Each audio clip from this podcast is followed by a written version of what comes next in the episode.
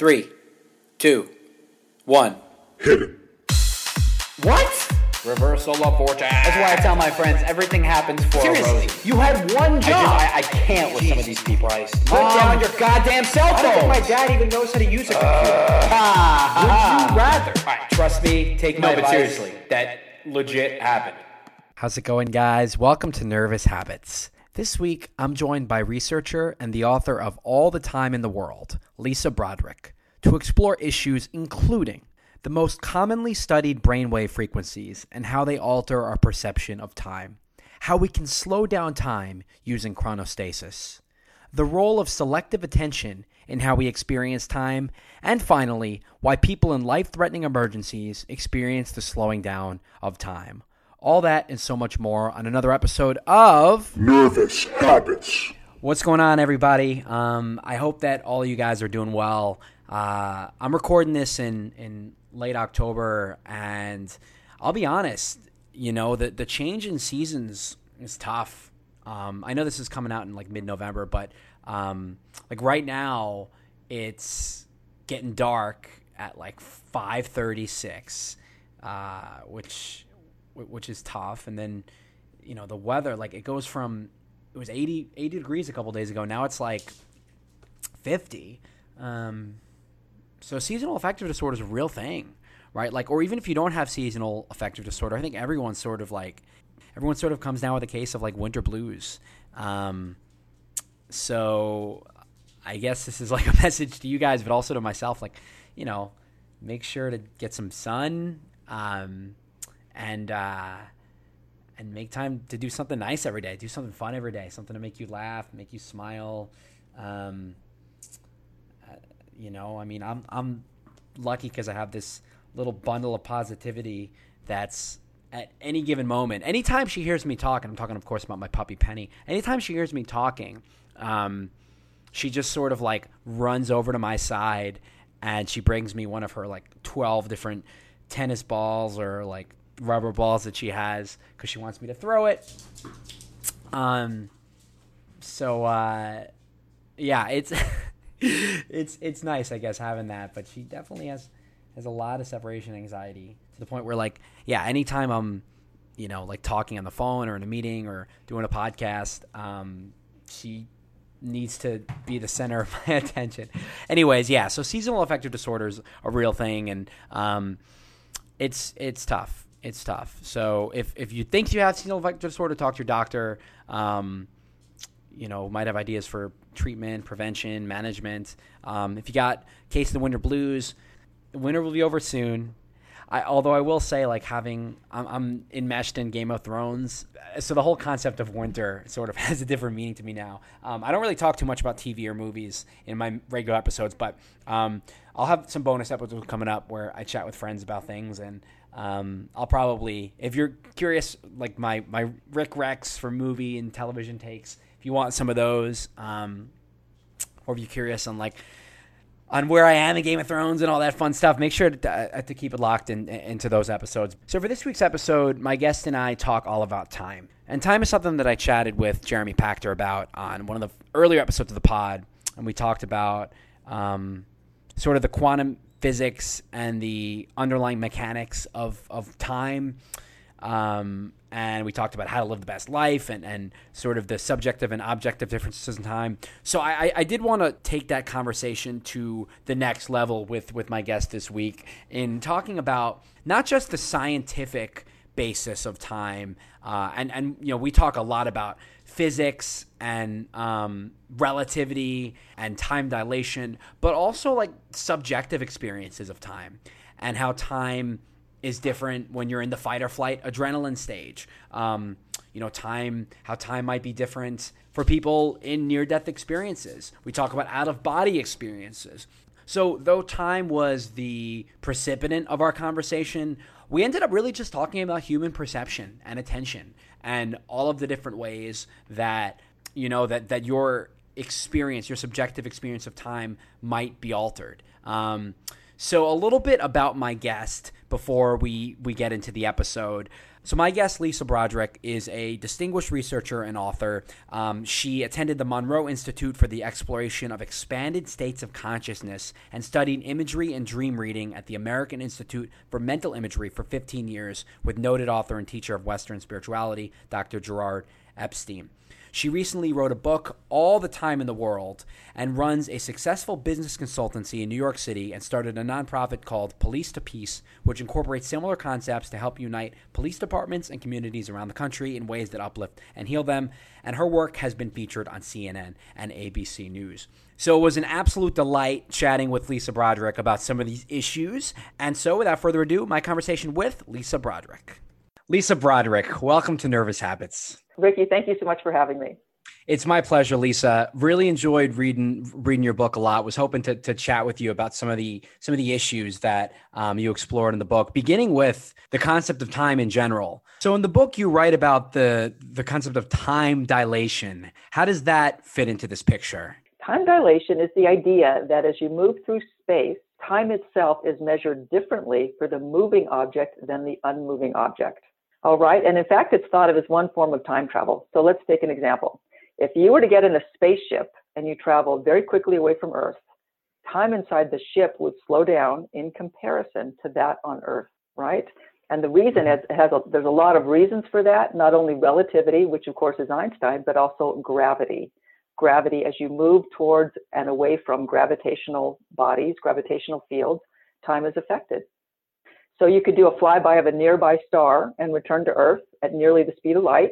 And a few years would pass on Earth. Well, possibly, possibly, this is theoretical, only a few weeks or months would pass for you in your frame of reference. But because you have your frame of reference, that's why it's called relativity, you're experiencing time as normally. But the people who stayed stationary, right, who were on Earth, they would have experienced time differently. And it all depends on how fast you were going and how far away the star was. I know it's a mind bender. That almost sounds to me like um, there's there's sort of thought experiment of the of the two twins, and one stays on Earth and the other uh, travels in, in space. I think actually an astronaut, Mark Kelly, uh, I remember reading where um, they sort of looked at his his uh, genetic code and uh, compared it to that of his, his identical twin and noticed that he he might he might have aged a little bit more quickly because he had been in space relative to, to his um, brother on Earth. I don't know if, if you heard about that study or if that just further uh, illustrates this time dilation that you speak of. No, it, it illustrates both time dilation and time as it relates to gravity. So in space, less gravity, not on a big thing, a big giant rock like Earth, right, which generates gravity. So on Earth, a big a big gravity generating uh, body in space, time passes at a particular rate. When there is less gravity, right, time passes more quickly. The greater the gravity, the slower the time. That's why as you approach the event horizon, let's say of a black hole, time slows down and stops essentially. I mean, they don't know. No one's ever been inside a black hole. But theoretically, for the gravity that would be inside a black hole, which is why it's called black because it's eating photons, it's not letting light emit. It is, it's intensely gravitational and time slows down and appears to nearly stop. That's why Mark Kelly would have been age, would have aged more quickly in space than, uh, than people who stayed on Earth who were closer to a giant gravitational body. Right, right, and and, and that's something that you come uh, come back to a, a, lot in the book is is sort of how our macro and micro um, experiences of time sort of differ, right? Like for for folks listening, um, in a micro sense, when you're waiting for your lean cuisine to come out of the microwave, two minutes might feel like an eternity, and and sort of like in a macro sense, uh, a year flies by when you're you know 29 but goes slower when you're you know 13 14 15 so what's what's going on here what why on, on both the macro and micro level what, why is it that the uh, tempo with which we experience time seems seems to differ well, I think of it this way time is both experiential and physical, right? Physically, things move around, therefore, time exists, right? With that said, we have our perceptions. Time is one part physical and one part perception because we control the perception part, we have the ability to influence and possibly even in some circumstances control time. Because time is not, I do not believe that time exists without uh, matter moving around. It doesn't, there is no forward march of time if there are not things that move, which is physical. We perceive, because we are perceiving beings, things moving around. Therefore, we're part of the quantum mix. And that's been proven in, of course, quantum mechanics, right? The observer is part of the of the collapse of the wave function in order to to result in uh, an outcome for these experiments. Why can't we use that to time and our experience of time? And, and something that you also sort of postulated is most people think of time as being asymmetrical. It only really moves in one direction, and that's forward. But but you make the case that instead of time only moving forward, uh, rather this might just be the result of our observations, and there might be another another element of it. So so why exactly do you believe that? So if we what I wanted to do was given it was give an example of how uh, we all experience, for example, slowed down time, right?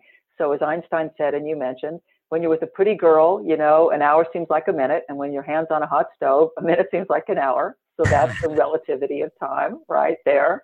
With that said, in in physics, not just quantum physics, in the physical laws that govern our world, time works just as well in the forward direction in these equations as it does backwards. Think about that.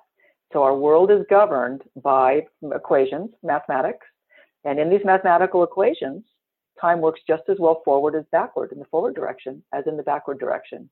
So it suggests to me that there's something going on here. That was one data point. The second data point is now quantum mechanics. This incredible world, which we know is there, we can see, we can't yet control it, but affects every part of our world, from computers to lasers to everything else. The quantum world is part of our everyday world. What they're showing in these quantum mechanics experiments, which are th- some are thought experiments, some are actually real world experiment, experiments, is that what happens in the present can affect the past, and what happens in the future can affect the present. These are quantum mechanic experiments. The most famous of one is the quantum eraser, right? Where you literally, as a result of uh, scientists observing the collapse of the wave function, and we know what this is about. This is a double slit experiment where there are photons being uh, shoot, shot through a slit, and they hit a uh, photoelectric plate on the other side, and whether or not the science, scientist was observing them affects whether or not they're a wave or a particle, right? And so that experiment has been done where the decision about whether or not the scientist would would observe the, the, the photons going through the slit onto the photoelectric plate was made after the photons hit the photoelectric plate. But when it, when the observer was introduced into it after the fact as having observed it, the experiment came out as though it was observed at the time. Think about it. Mm. So something that happened in the past, right, so something that happened in the past was changed by something that was happening in the present. That gives me pause for thought. That time is, again, not what we think. Uh, I want to talk about a couple of other things that in your book um, you write influence our perception of the passage of time. One of them is selective attention. So, how exactly right. does the selective attention um, play into how we experience time?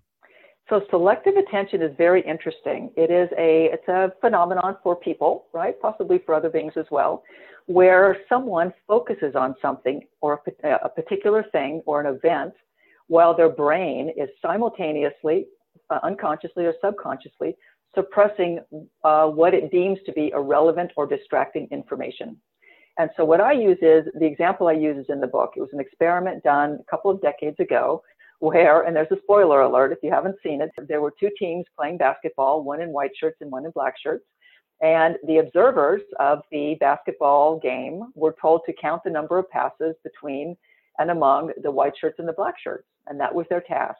Meanwhile, the psychologist uh, dispatched a gorilla, a man in a gorilla costume, onto the onto the basketball court to wave at the people watching and ultimately wave at the camera because it's been filmed and do some things on the court while the basketball players are still passing the basketballs and then leave. And the people observing the experiment were asked later, Did you see a gorilla? And uh, almost to the person, they said, No, they did not see a gorilla. Now, how is it that we are so able to lead our daily lives and think that we know what's going on and miss something as big and obvious as a gorilla on a basketball court waving to us? The answer is selective attention. And the reason it's important is if people know that if they can master time, if they can get these concepts back, then they can master aspects of their lives to lead better lives, to lead lives of fulfillment and purpose and meaning, and not be a slave to schedules and routines and believe that the arrow of time forever marches forward and we have no no part in it. Absolutely, and and and you give a number of examples of uh, potential states of mind that people can enter in order to experience the, the the the state that you're speaking about. We've spoken about flow state a number of times on the podcast, uh, but you actually take it a step further. You write about something called the Zeitraffer phenomenon that I actually had not heard about before reading your book. Can you flesh that out for listeners? For what they know, it's the result of a brain anomaly with that said, it is a, it's a medical phenomenon where it's an altered perception of the speed of moving objects for real. It's like something that happens in the brain where people have literally seen time stop. And this has been documented, like a high speed film clip slowed down. So, why? Uh, usually it's a disease of the brain, like an aneurysm. So, an excessive enlargement of an artery, right, which causes brain dysfunction. With that said, with these examples that it could happen, what made me curious was is what is how we show up in our mind. Does it affect reality or is it just sort of some perception thing where our brains are playing tricks on us? In science they would say if it's in your mind it's not real. I don't believe that's true.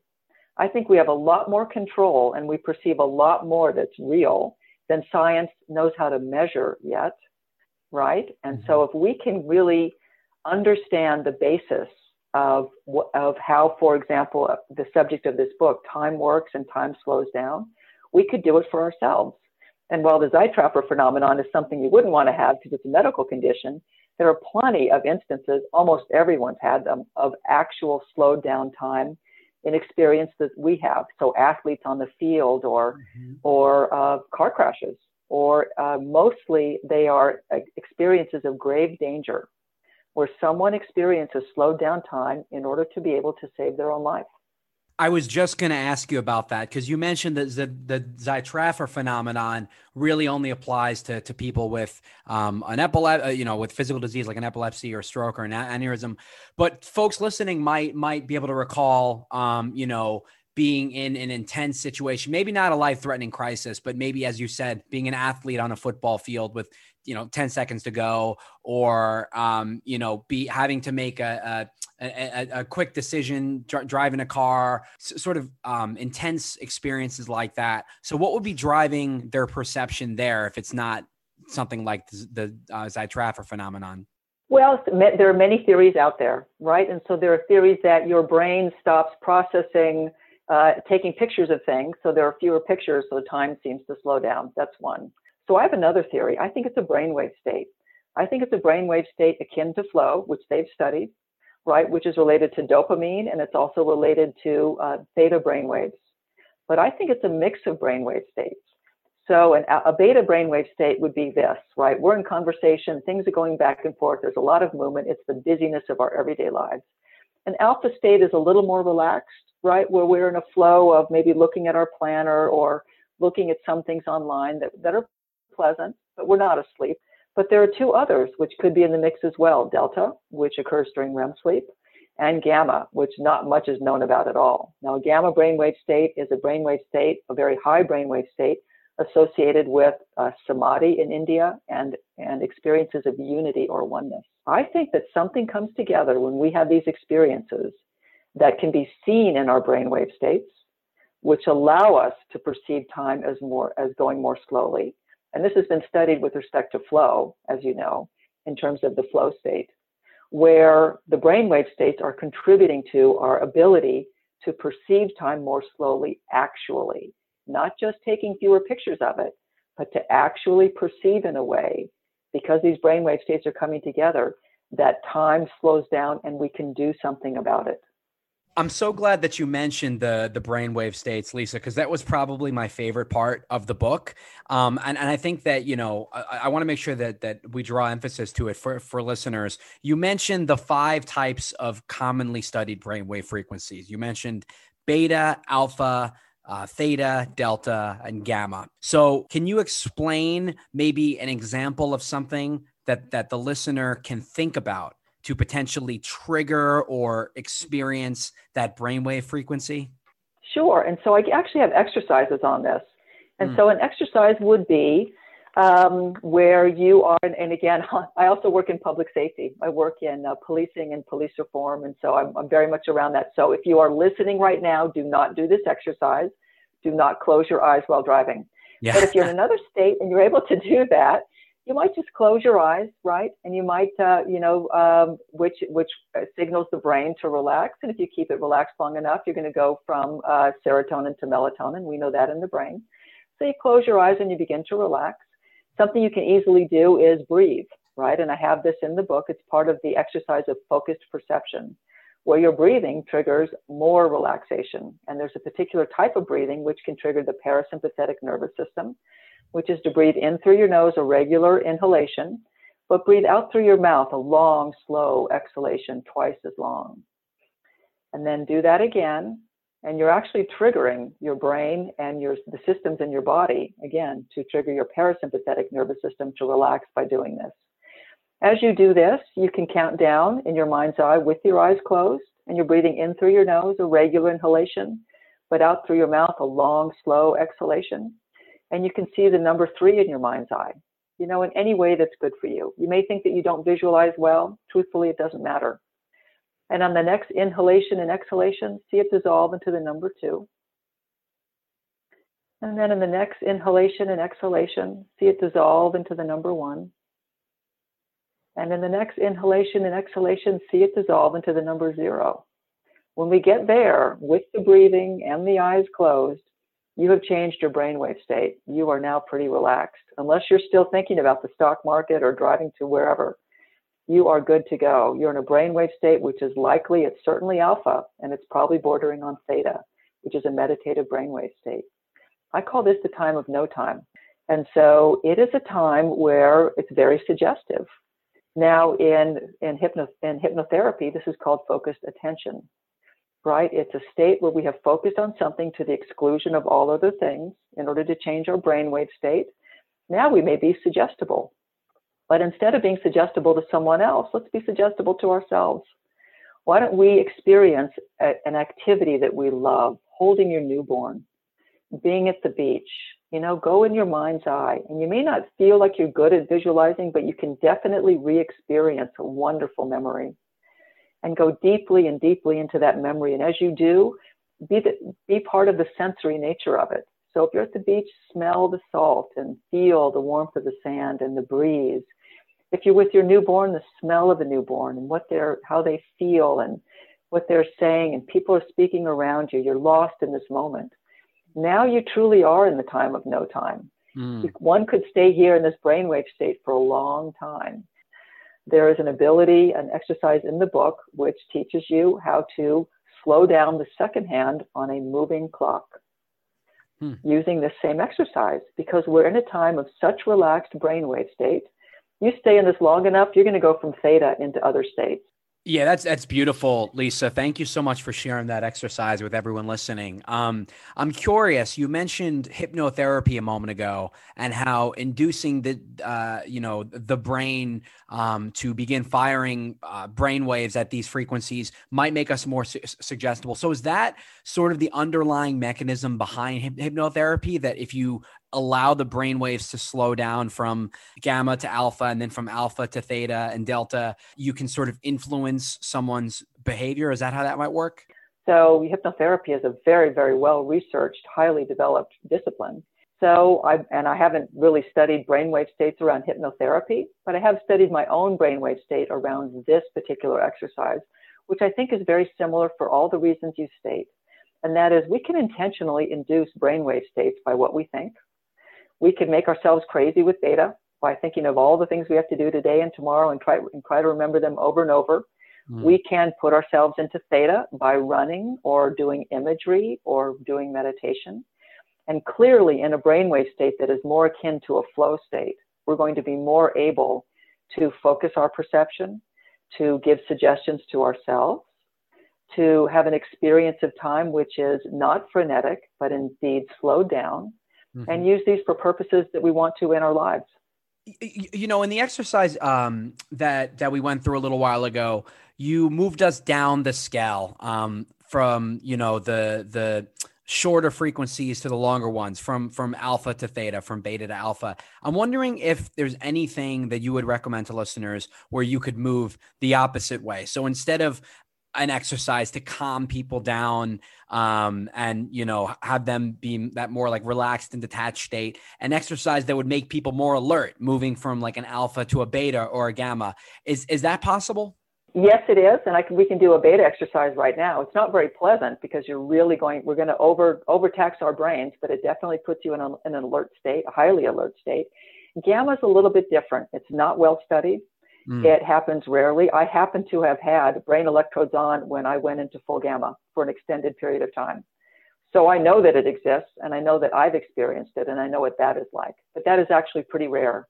Mostly very long-term, long-time meditators, monks, etc and it's rare to have brain electrodes on your head while that type of thing is happening. But clearly, you know, we can go into a beta state. We're probably in an alpha state. You know, Ricky, you and I are having a conversation back and forth. Mm. To go into a beta state would be to make a list right now of all the things you need to do for the rest of the day. Just start enumerating them and make sure you know them. And then once you, let's get through the list and you're thinking of, oh, I have to do this and this and this, then enumerate them, right? One, two, three, four, and five. And when you get to the end, start over again and then try to remember them all at once as though you're looking at a piece of paper. If you do that, you're going to go into a highly alert beta brainwave state if that's what you need, right? I think of an alpha state as a little more productive, personally, mm-hmm. myself. I can do the beta brainwave state, and I think we go into highly alert states uh, on command because of our body. For instance, fear puts us in a highly alert beta brainwave state. Right. right, moving through our brain. So it's not one that I choose to do, but I have done it, and I did it with brain electrodes on, so I know mm. that it works. I like the uh, I like that that um, example of of making a, enumerate a list of items you want to do today, number them, and sort of try to repeat or memorize the order. I would imagine that a lot of people listening, and my, I'm included in this category as well, you know, it, it implicitly do that um, every day, right? With with with ourselves and our routines. Um, so I wonder, you know is there a way for us to measure our, our, our, brain waves to sort of take take stock of this kind of thing? You know are there physiological signs that might indicate whether we're in one of these five camps? Well i would have you know would really have to be experiential unless you go to a brainwave institute which would be monroe institute or biocybernaut mm. and so they study brains and brainwaves and in so doing it takes brain electrodes on your head right which are measuring your brainwave states and then and then putting it out to uh, uh, machine, which is uh, tracking your brainwave state based on frequency, as you've just said, the lower to the higher, et cetera. That's something you can do, but experientially, people generally speaking know if you if you can associate the feeling with the brainwave state, hmm. then you can bring it on. You can bring on a, a beta brainwave state, making lists. Alpha is your everyday life, which is really not not stressed out or under duress, right? Theta is more monotonous, more meditative. I'm a meditator, so I actually seek theta twice a day in order to restore myself. Delta is REM sleep. With that said, Delta has existed in the daytime, which is where people are awake, which is a very interesting phenomenon. And then Gamma, which is so little understood, but it's a unity ex- experience. So, uh, in addition to, I mentioned the Zeitraffer phenomenon, something I wasn't familiar with before reading the book. You write about something called uh, chronostasis. I don't know if I'm saying that correctly. So, what is uh, chronostasis, Lisa, and how can listeners slow down time using this method? So, when you think about chrono and stasis, right? Chrono is time and stasis is standstill, right? It's an explanation. It has to do with the eye, and it, it is for why it's a, some scientists use for how for why we might perceive time as moving more slowly. So it has to do with the pictures that the eye takes of things as we see as being fewer as our brains are engaged in other activities in the book, I take the, the uh, I take people through the the exercise that we just did of slowing down yourself and your breath and moving into a brainwave state and going into a very very uh, wonderfully sensory enjoyable memory. And you're doing that while you're actually looking at a clock or watch with a second hand. You can do all this and your and your eyes while your eyes are initially closed, you open your eyes and you're looking at the clock or watch second hand, which is close to your face but you're living, you're reliving this wonderful sensory, fully immersive memory. And then you get to a certain point, and the book takes you through this, where if you uh, if you look back, look away from the clock and blur your vision and look back at the clock, the second hand will appear to have stopped moving. Hmm. Now, there's a lot of explanations for why that might happen. Chronostasis is one of them, and that is your brain stopped taking pictures of the clock hand moving and was stuck at a certain place because you were working on the memory, just a little bit like selective attention. I have a different explanation. I think that our perceptive ability having to do with brainwave states is per- truly perceiving time differently in that instance. And the reason I believe that, again, the many stories of slowed down time which people experience, where if it's only chronostasis and your brain didn't take a picture of the bullet coming to you, why did you move out of the way? If it's only chronostasis and your brain stopped taking a picture of you, of things around you while you're in the life threatening auto accident, why did you know to move your body so the steering column didn't impale your torso? You see, there's a bit of unexplained uh, science around this in terms of human experience. I, I know when I first read that passage, I, I didn't actually try the the whole um, you know practice of, of staring at the, the clock and trying to freeze time. Or I think at one point you said you can make the, the second hand go backwards. I, I haven't tried that for myself. I, I definitely right. Um, I yeah, I, but but the mechanism behind that is is definitely like perplexing. You know, I, I also wonder, and we touched on this a little bit earlier in our conversation, sort of the intersection between our emotions and how we um, how we experience time. Uh, you you wrote about fear in the book, and, and you mentioned it earlier. Um, I know, sort of anecdotally, I took a, a trip to Greece over the summer. My friend and I went tubing for about ten minutes, and if you don't know Tubing is when you lie down on your stomach and you hang off of a circular tube while a speedboat pulls you at full speed and whips you around, making hard left and hard right turns in an attempt to throw you off the tube.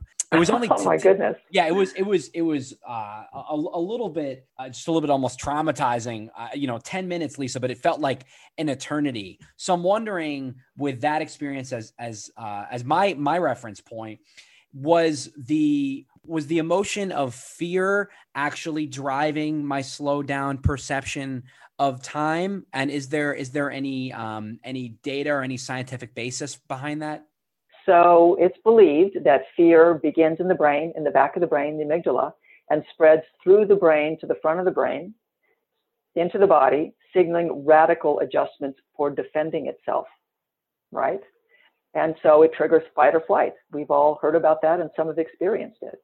It speeds up processes like breathing and heart rate. So I think, I believe fear is one reason for time speeding up or us losing time in perception. You may be so afraid that you just sort of black out. That is not the same mm. as an experience of slowed down time. All of the different ex- experiences that people relate in, in first person, mostly having to do with high speed moving vehicles, where they were in slow motion and able to save their own lives, they never felt fear. They sensed they were in danger, but their brain went into a different mode. I believe it went into a brainwave state akin to flow, which allowed them to perceive time as slowing down or even stopping. Um, sort of on, on a similar note, we talked earlier about near death experiences and how they might alter our perception of time.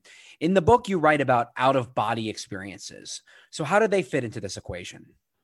Well, it's a very interesting phenomenon, and that is it's where someone has had an experience uh, in which the body is so traumatized, so threatened that um, that death is clinically, uh, you know, um, clinically uh, observed by a, by a practitioner, or uh, or another very near-death experience where it's so extreme that someone may have an experience where they feel like they've left their body, and it's quite pervasive. Apparently, one out of ten Americans have experienced some sort of experience where they feel like they're no longer in their body. They're looking over their own shoulder.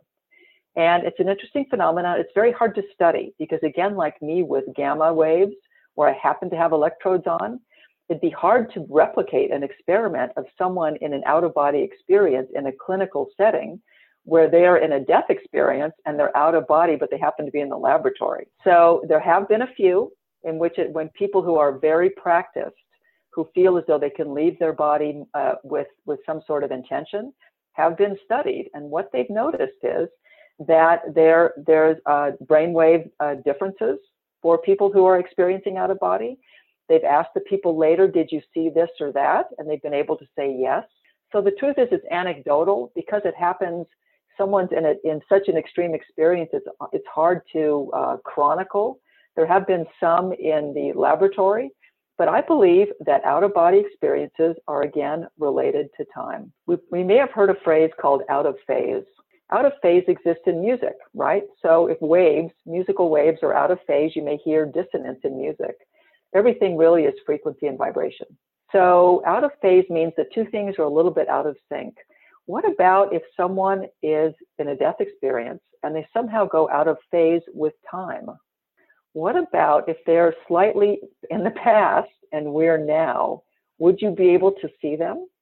Would they be able to see you? The truth is, we don't know. The nature of our reality is so rooted in time, and there are theories about time which we haven't applied to our own experiences. What if these very advanced scientific theories could be ex- applied to our own experiences to explain some of the things that we know exist, but we can't explain yet? You know, th- I think there's a couple of different dimensions to out of body experiences, just just based on um, what what you just stated and and elaborated on in the book.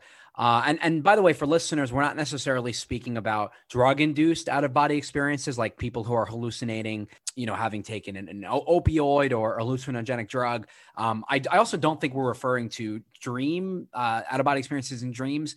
But I guess my my objection to this, Lisa, and, and I don't know if, if you have an answer or if there is one, is you know it's difficult to, to categorize. Is, is this an out of body experience or is this almost like a, a neurological um, irregularity right? Like is someone I, I, guess it's difficult to to qualify in the example of the person that um, was able to specify the details of the surgery while they were unconscious. But for other people who have out of body experiences, you know, how do we know that these aren't just dissociative experiences that are taking place because of a um, some sort of irregularity or deformity or breakdown um, of uh, you know the, the, the different systems in the brain um, that might be indicative of sort of a, a, mental illness or even like a schizophrenic break how do you how do you sort of like draw that distinction well, they may well be. And we talked about Zeitraffer, which we know is that, you know, so the, the perception of uh, the speed of moving objects slowing or stopping time, right? We know that exists and it's a result of something like an aneurysm. There may be that. You know, there may be other brain wave and perception experiences that people have. The real, my real question is, if this is so, um, so uh, unusual and and abnormal, why do so many people experience it? There are ex- where where people experience things and they're for themselves, they are as real as you and I speaking here today. Number one, there have been only a very few, and it is difficult to replicate. I will admit experiences of out of body in a clinical setting, such as the patient who was able to recount her own surgery, or or or subjects who have gone out of body in a clinical laboratory setting, where they were able to report things. The truth is, once again, we don't know. We know these things exist. We are not able to control them or even see them yet. We can't replicate them. Maybe we can. But I think that with practice, we can at least use them to improve our own lives. Yeah, for sure. Uh, for sure. And, and, and, um, you know, on, on that note, we've covered a lot of ground on this episode, Lisa. If there's one thing that you want listeners to take away from our conversation today, what would that be? I would say that the most important words for any human in any language may be I have a feeling. And so uh, when if you have a feeling about something, could there be again we talk about phase and we talk about time? Could it be some way of connecting with something that is uh, that is in the future that resonates for you? And the reason I, I think that that's an important question, an important statement is that where do we as human beings meet the moment? You know, what do we have to do in each moment to be closer to living the lives we want? Quantum mechanics shows that the observation of a human being, an observer, affects and impacts reality. Can we use that in our everyday life? So that, as I've said before, up until now, from the perspective of science, most people would say that if it's in your head, it's not real. What if that's not true? What if it's in your head and it is real? I love that. To everyone listening, you can purchase Lisa's book all the time in the world on Amazon or anywhere books are sold. Uh, Lisa, I'm sure listeners want to know where they can go to follow you and to learn more about your work in general. Wonderful. Thanks so much, Ricky. Yes, on social media, it's Lisa Broderick and all the time in the world, and uh, on Facebook and Twitter and all the other usual outlets you would find. On the book, uh, for the book, there's a website, All the Time Book. And on that, you can download an exercise, which is an extended exercise of focus perception, which we did on the show, which will allow you to move into a theta brainwave state and see if you can create wonderful things in your life for yourself. And you can download the recording and, and listen to it, uh, let's say very late at night or in the morning when you wake up, in order to have uh, a day which is enriching and uplifting for you. Fantastic. I'm, I'm, I definitely implore all my listeners to, to check that out. You know, I know all of us have incredibly busy lives, um, but need to make time, as I say all the time on the show, make time for mental health and wellness. And I think that uh, Lisa's exercises are a great place to start. Lisa Broderick, thank you so much again for joining me. I really appreciate you taking the time. Oh, Ricky, thanks so much for having me. So that was my conversation with Lisa Broderick there's a number of things I want to share with you, um, sort of stemming from the conversation that we had. I guess the best place to start is with all of our conversations surrounding brainwaves. So I've never experienced an EEG. Um, an EEG is an electro enceph- an, oh, it's way too late for this. An electroencephalogram. Let's see. Electroencephalogram. Electroencephalogram. Electro an electro electroencephalogram. An electroencephalogram um, is is the test that Lisa spoke about that detects electrical activity in the brain um, using uh, electrodes, which are like small metal discs attached to the scalp, and that actually like creates a reading of of the different brain waves. It's usually used to detect epilepsy or diagnosing other sort of neurological disorders, brain tumors, uh, brain damage from head injury, sl- uh, stroke, sleep disorders, uh, sleep clinics. I think they use EEG machines. Um, and so I've never experienced it, but uh, I got to tell you, the more I read about the low and high frequency brainwaves, the more um, it sort of helps me understand, as we were speaking about, our um, perception of time, right? Because the delta waves, those are the lowest frequencies that occur in deep sleep um, and in infants up to one year old, uh, those tend to be the highest in amplitude and the slowest waves. Um, the theta, the next level brainwave, are generally stronger during meditation, prayer, and spirituality.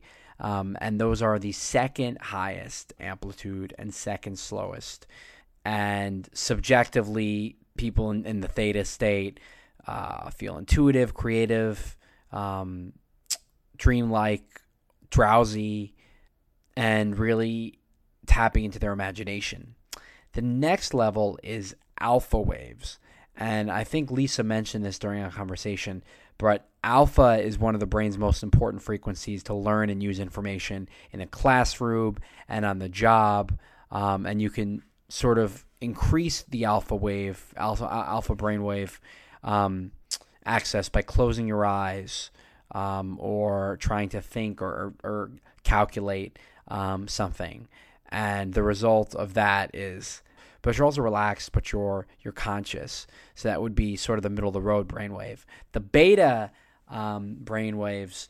Uh, that tends to be the dominant rhythm for people who are alert or anxious. Um, so if you're listening and thinking, you're problem solving, exhibiting uh, decision making or judgment, um, and your fo- and you have that focused attention or focused perception that we spoke about.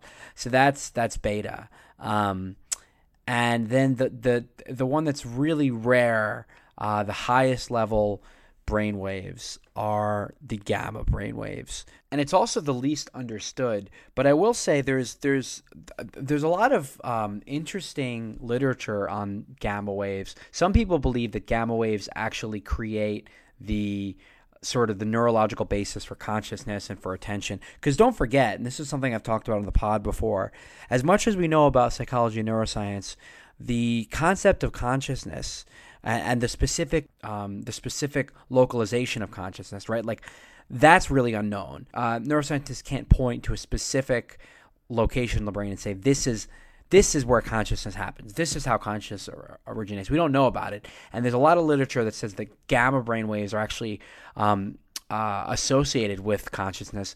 And there's also when you look at altered gamma activity or abnormal gamma activity, that's what's associated with uh, mood disorders, with major depressive disorder, bipolar disorder, um, with potentially uh, schizophrenia for people that have decreased gamma wave activity. So what's amazing um, is just you know how much you can learn about a person's you know subjective experience of, of, of the world just by looking at at their brainwaves. So that was something really interesting that I gleaned from my conversation um, with with Lisa. Uh, we spoke a lot about the differences in how we experience time um, on a macro and mi- micro level, and I made this point in the episode, but it's just so interesting that we experience childhood as lasting so much longer than our adult life. Like I don't I don't know about you all, um, but I feel like, and let me see if I can find the words for this. Um, I feel like my life, the duration of my life from age twelve to eighteen, or even you know fourteen to eighteen, that four or five year period feels almost longer than my life from 18 to 29. I feel like my subjective experience of time was slower. And there's a number of reasons for that. We talked about emotions and how emotions might actually influence our perception of time. We didn't talk about dopamine and the role that it plays in, in, in time perception. Um, and in part because that wasn't something that that wasn't something that uh, Lisa explored in the book, but also because you know I've spoken so much about dopamine in past conversations with Dan Lieberman and and um, Anna Lembke. But dopamine also plays a role in, in perception. You, do you know the uh, the saying "time flies when you're having fun"? Sort of the reason for that, and and you know one hypothesis for why um, you know time seems to apply when we're having fun is because pleasurable events actually um, boost our dopamine release, which would cause our internal clock to run faster. So your subjective sense of time in that case would grow faster than time itself, meaning that short intervals would seem longer than they are. So essentially, increased production of dopamine would account for the difference in, in our perception of time. And there's other reasons for, you know, the concept of time uh, time flies when you're having fun. To some extent, you're not paying attention. I mean, this is common sense, but to some extent, you're not paying attention to time as much, right? Like, if you're in high school English class, you're staring at the clock and you're waiting for, for 3 p.m., you're waiting for dismissal, as opposed to if you're just, you know, hanging out at the movies with your friend, you're not you know you don't see the runtime of the film on the bottom of the screen. So in that regard it, it appears to be moving more slowly. I think that's that's one reason. But another reason and, and this this has to do with sort of our our, our um, cognitive uh, biases and cognitive heuristics is we don't remember things the same as when we're experiencing them. So it very well might be that when we're living in the moment when we are in class waiting for the bell to ring waiting waiting for um, the school day to end. Time seems to be going by slow. But then afterwards, your perception of that, sometimes it's reversed. Sometimes looking back, it appears to have moved quickly. Sometimes, um, you know, it doesn't appear to have moved that slowly to begin with. So, to a certain degree, with memory, when we try to reconstruct events and judge the duration of time that those events lasted, it's not necessarily super reliable.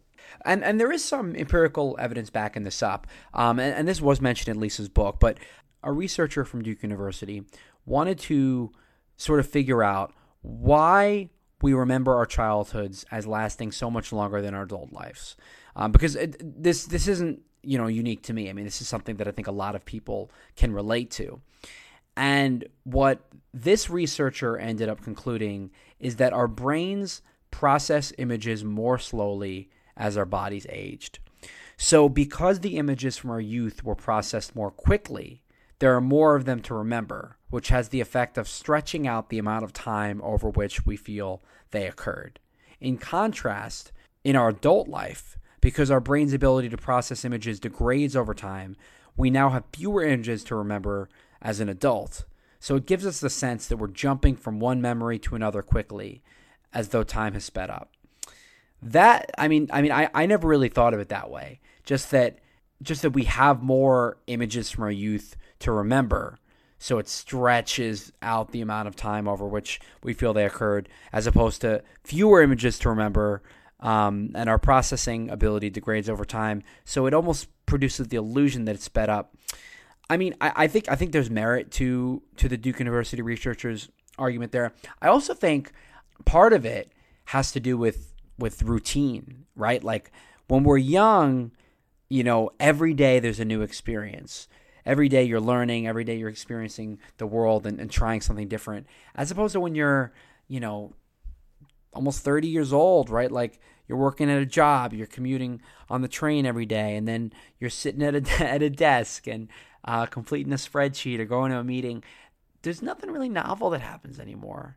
So it could also be we have less novelty. Um, and, you know, when you do the same thing every day, um, when you're experiencing Groundhog Day, it's like, yeah, of course it, it seems like um, time is moving more quickly than when uh, when it's slowed down. So I think there that I think both of those are interesting interesting perspectives on this this issue of the subjective differences and how we experience time at different points in our lives. Um, I literally looked over my shoulder and Penny is passed out. So all this, all this like high level of abstract talk about time has just completely put her to sleep. Um, and I also wonder, and and this is something Lisa touched on briefly in the book, um, how this phenomenon of time slowing down or speeding up intersects with our with our experiences of being in a dream right like have how many of you guys listening have fallen asleep and dreamt for what seems like hours but then when you awake you realize you've only been asleep for a minute or two i'm sure that everyone listening is aware that the average dream really only lasts between you know, 5 to 20 minutes um, now that's an average. Some dreams can last a few seconds, others can last up to an hour. Um, but regardless, you know, most of the time when you have a dream, you know, it feels like it feels like an hour, feels like two hours, uh, and that's as is a theme with this entire episode. That's your brain playing a trick on you, right? Like we can't trust our subjective experience of time. You know, in the movie Inception, there's a line by Joseph Gordon-Levitt that's something along the lines of like five minutes in the real world is an hour in in in you know the dream world. So think about that for a moment. Five minutes in the real world is an hour in the dream world. And then as it goes down further, an hour in the next level, like the dream within the dream, is only like one minute in the real world. And then the dream within the dream within the dream is 30 seconds and you guys have seen Inception. I mean, this this this movie came out what 2010, 11 years ago. So you know that um, a lot of the movie takes place as the van was hitting the water in the real world. So you know, within the span of a couple seconds, um, all this was taking place on the second, third, fourth level. Um, now I really want to rewatch Inception, but uh, one of the reasons why uh, one of the the main characters, um, Leonardo DiCaprio's wife, Marion Cotillard, why she wanted to stay in the dream world. Um, well, she wanted to stay in the dream world because she wanted to sort of live in the fantasy. And um, on the subject of time, maybe another reason why she wanted to stay in the dream world is just because time, you know, moved. Time moved so. Just because the experience of time was so slow in a dream state relative to the real world. And, you know, I guess practically speaking, you know, how many times are you fast asleep and you're in the middle of a good dream and you uh and you don't want to wake up and you want to see how it ends. Um and sometimes it takes you know seconds, it takes a minute um of extra sleep and that that could be hours in a dream. So I think there's there's something here something to something to this this notion that you know we want to prolong time and living in our dreams is one way that we can do that. But as you know from the plot of Inception, at some point you got to uh, you got to wake up, and you have to find a way to translate that experience of time from the dream state into your reality. So, longtime listeners of the pod will know that I've been keeping a dream journal for the last decade or so. Um, in part because I think it helps me understand. It helps me understand sort of my, my deep rooted feelings and, and thoughts and desires and fears. Um, you know, things that are just outside of my conscious awareness. I'll jot down in the morning. I'll be like awoken and then very semi conscious, like haze. I'll just jot down things. And then weeks later, I'll look back and and actually be able to recall the dream. It's just amazing that the the, the sheer practice of writing it down um, allows me to to remember the dream mostly in its entire entirety. I actually I did I did an episode on dreams a, a long time ago, and I read a couple of excerpts from the dream journal. Um, like recently, see if I have anything that I can share here. change the names, of course. Yeah, I really write down a lot of these dreams. I mean, most of us dream, as I said, three to five times a night. Um, and it's just, it's really incredible. Um, uh, this is from a couple months ago. I'm playing basketball one on one with uh, one of my friends in front of a crowd. Um, then in the next scene, because my dreams are sort of like cut between scenes, in the next scene, I'm in Jeremy, uh, Jeremy from the podcast, uh, Jeremy's house. His parents are there, and my friends are there. I'm anxious because I wanted I have to go home and do work. I'm H U N G R Y. I can't say the word because Penny will hear it and think I'm going to feed her. Um, and I take Penny outside to get a tuna sandwich, and people are watching us. In the next scene, I'm in Times Square. There's a bunch of people waiting to order a taco, but have questions. They ask if I speak French. I say yes, and I begin giving them instructions on how to order the taco in French. A crowd gathers t- to listen to me. Um, yeah, some of these dreams are really, really peculiar. Uh, in this one, I'm I go back to Greece for another trip. This was after I returned from Greece, and I'm rollerblading alongside some friends from high school. But I'm stressed about missing my flight. Eventually, I go back inside to the airport I leave the rollerblades on the side, but I'm paranoid that I lo- lost them after. Um, this one, I'm wearing a Fitbit under my skin, and I need to bring someone with me who had to. I can't even read some of the handwriting because it's like it's it's completely in, in, unintelligible. Uh, the Fitbit's under my skin. I needed to bring someone with me who had a remote to allow me to pick stuff up. We went to the science store because I needed a yardstick. What? Uh, I'm riding bikes with Bill Burr to the shoe store. Bill rides too far ahead of me, and I call out for him, but he can't hear me. So yeah, I I'm I apologize, guys. It, it's it's it's one in the morning here, and I'm I'm losing my mind. So so anyway, I just wanted to share a couple of those dreams. Um, I will say, as I'm uh, trying to finish this podcast, um, and it's one in the morning, and I'm pretty drowsy and lethargic. My subjective experience of time probably like time is moving more slowly. Because my um,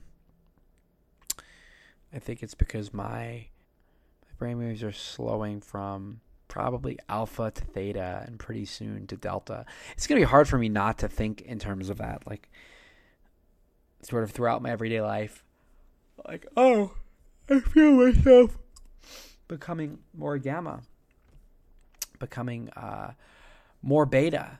Um okay, I guess to wrap up this conversation um I don't even know if I can do this right now, but the all right, here we go. So, one of the exercises that was in Lisa's book, and she mentioned this, is the exercise to slow time through chronostasis. So this is essentially where ordinary people are able to shift into a state of timelessness or focused perception and see the second hand of an ordinary analog clock slow down or stand still. So I'm going to do this with you guys. Try it by performing these steps.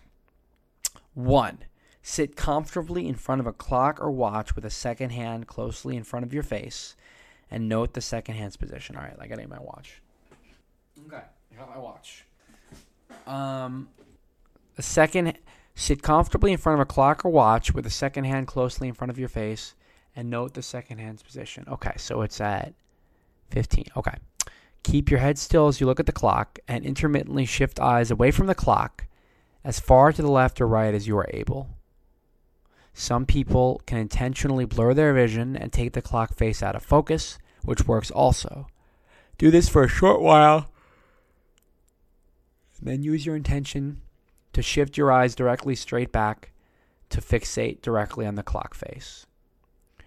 So I'm trying to multitask here, trying to tell you guys the steps and do it myself. So intermittently shift your eyes away from the clock as far left, far right, and then fixate directly on the clock face. Okay. Try this a few times, blur to focus, so that you can manage this effortlessly. Then begin to relive a vivid memory that is long and involved, like playing a wonderful movie back in your mind, a place you love, the first time you held your newborn, or a memorable kiss.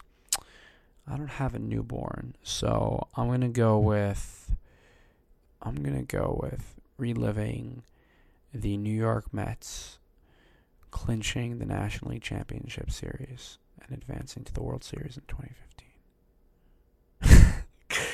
Am I really to do that? I don't know what I'm to do. All right, so I'm to relive a vivid memory that is long and involved. Okay. When you look back at the clock, often to people's astonishment, the second hand will appear not to have moved. In some cases, it moved backwards. Time has noticeably slowed down during that single second you were lost in thought. So it seems like really the the key element of this is bring your is try to try to immerse yourself in an intricate and vivid memory to the point where you lose awareness of time. And then i i think i i mean i haven't experienced this but i can understand the second hand not moving and being frozen but for it to move backwards that i'm a little bit skeptical about. Um this is an unusual episode guys. I mean i'm you know we're we're talking about like pretty metaphysical we're talking about like the nature of time and, and reality and how we experience our lives and childhood and we're doing these exercises. But at the same time, I'm recording this after one in the morning, so I'm having a hard time staying awake myself. Um, I try to do this stuff when I'm more alert, but actually it works out because um, all that talk about like the delta brainwave state, it's you know you might be listening to me uh, slowly, slowly reaching delta. It's amazing. Wow, I've really been talking to you guys for 30 minutes. That's it's amazing because time has moved very quickly. Oh my gosh. So, all in all, um, really enjoyed my conversation with Lisa Broderick and hope all of you guys will check out her book, All the Time in the World. So, next week, guys, we are going to be taking a break from our descent into psychology and neuroscience, and we'll be talking about free speech.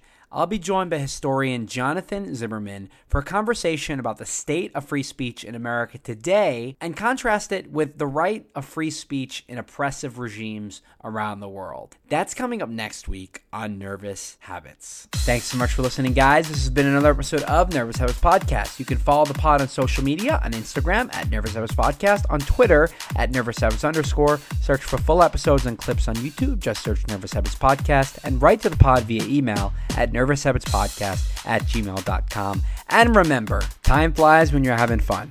So next time you're waiting at the microwave for your popcorn to be ready, try doing anything else in the interim. Take care and stay nervous.